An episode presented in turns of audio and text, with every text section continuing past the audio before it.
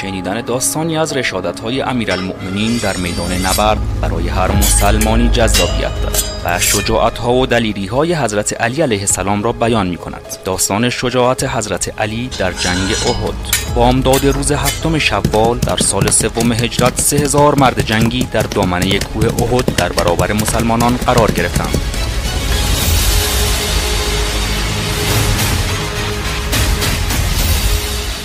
با فرماندهی پیامبر و دلاوری های مسلمانان لشکر قریش پا به فرار گذاشت ولی تخلف از دستور پیامبر و طمع برای جمعآوری غنایم زمینه قافلگیر شدن مسلمانان را فراهم ساخت و ضربه سنگین به آنان وارد کرد. در همین اوضاع شایعه کشته شدن پیامبر نیز توسط دشمن منتشر شد و پیامبر از هر طرف مورد حجوم دسته هایی از لشکر قریش قرار گرفت. حضرت علی علیه السلام به فرمان پیامبر بر آنها تاخت و با کشتن تعدادی از آنان فراریشان داد.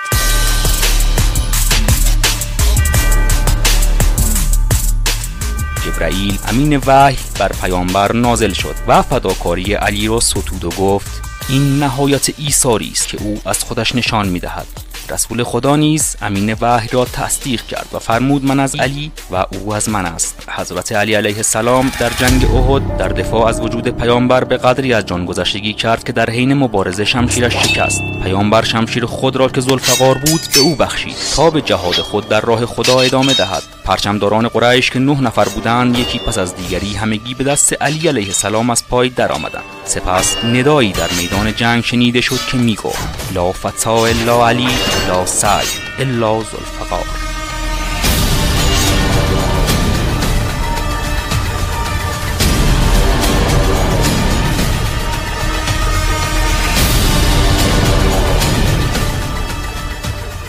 در روایتی حضرت علی علیه السلام در جمع یاران خود درباره حضورش در احد می‌گوید هنگامی که سپاه قریش به ما حمله کرد انصار و مهاجر راه خانه خود را در پیش گرفتم. ولی من با وجود هفتاد زخمی که در بدن داشتم از رسول الله دفاع کردم. آنگاه پیامبر بر زخمهایم دست کشید تا بهبود بیابد.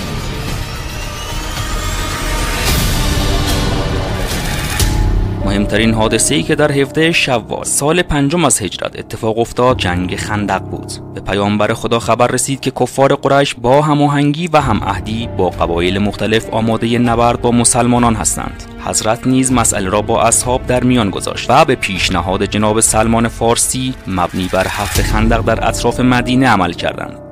در این جنگ سپاه مشرکین به سان مور و ملخ در کنار خندقی که مسلمانان حفر کرده بودند جمع شدند آنها تصور می‌کردند که همچون گذشته با مسلمانان در بیابان احد روبرو خواهند شد ولی این بار اثری از آنان ندیدند و لاجرم به پیشروی خود ادامه دادند تا به دروازه شهر مدینه رسیدند. مشاهده خندقی ژرف در نقاط آسیب پذیر مدینه آنان را حیرت زده کرد. شماره سربازان دشمن از ده هزار نفر بیشتر بود.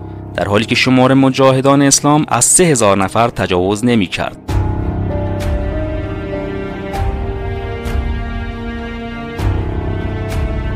محاصره مدینه حدود یک ماه طول کشید و سربازان قریش هرگاه به فکر عبور از خندق میافتادند با مقاومت پاسداران خندق که در فاصله های کوتاهی از آن در سنگرهای دفاعی موضع گرفته بودند روبرو می‌شدند تیراندازی از هر دو طرف روز و شب ادامه داشت و هیچ یک بر دیگری پیروز نمی‌شد ادامه این وضع برای سپاه دشمن دشوار و گران بود. زیرا سردی هوا و کمبود علوفه برای چارپایان آنان را به مرگ تهدید می کرد و می‌رفت که شور جنگ از سرشان بیرون رود و سستی و خستگی در روحی آنان رخنه کند.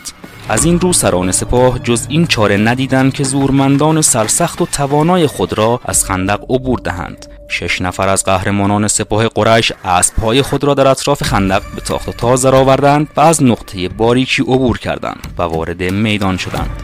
یکی از این شش نفر قهرمان نامی عرب امر ابن عبدود بود که نیرومندترین و دلاورترین جنگجوی شبه جزیره به شمار می‌رفت. و او را با هزار مرد جنگی قیاس می کردند. او در برابر صفهای مسلمانان مانند شیر می و فریاد می کشید. مدعیان بهشت کجا هستند؟ آیا از میان شما یک نفر نیست که من را به دوزخ بفرستد یا من او را به بهشت روانه سازم؟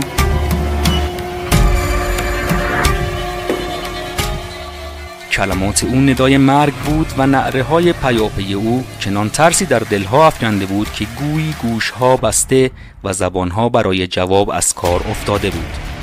بار دیگر قهرمان سال خورده عرب دهانه اسب خود را رها کرد و در برابر صف مسلمانان میخرامید و مبارز میطلبید.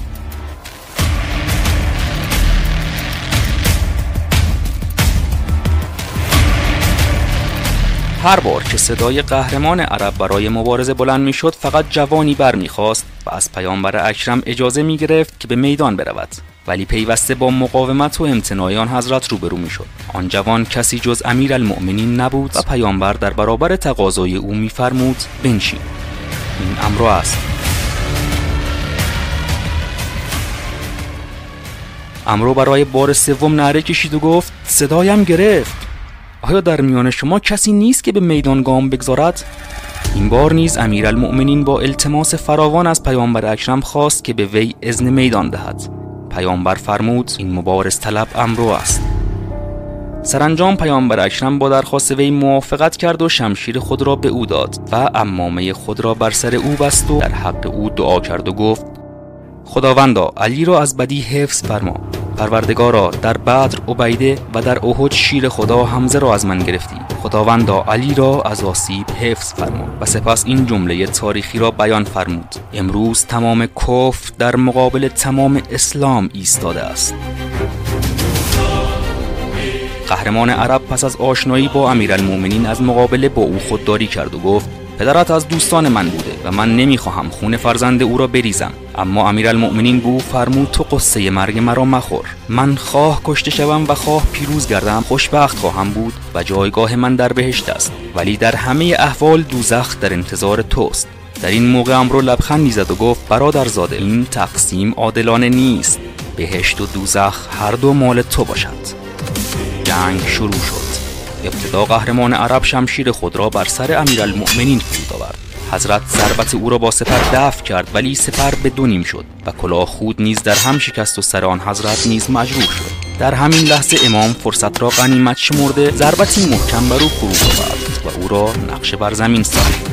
صدای ضربات شمشیر و گرد و خاک میدان مانع از آن بود که سپاهیان دو طرف نتیجه مبارزه را از نزدیک ببینند.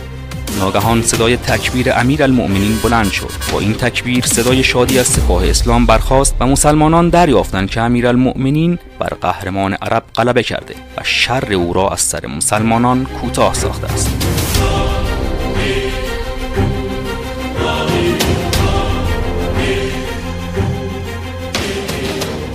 کشته شدن این قهرمان نامی سبب شد که آن پنج قهرمان دیگر پا به فرار بگذارند. چهار نفر از آنان توانستند از خندق به سوی لشکرگاه خود بگذرند و قریش را از قتل قهرمان بزرگ خود آگاه سازند. ولی نوفل به هنگام فرار با اسب خود در خندق افتاد. حضرت علی که در تعقیب او بود وارد خندق شد و او را با یک ضربت از پای درآورد. سپس پیامبر اسلام با الهام از وحی الهی فداکاری امیرالمؤمنین را در آن روز چنین ارزیابی کرد. ارزش ضربتی که علی در روز خندق بر دشمن فرود آورد از عبادت جن و انس بالاتر است.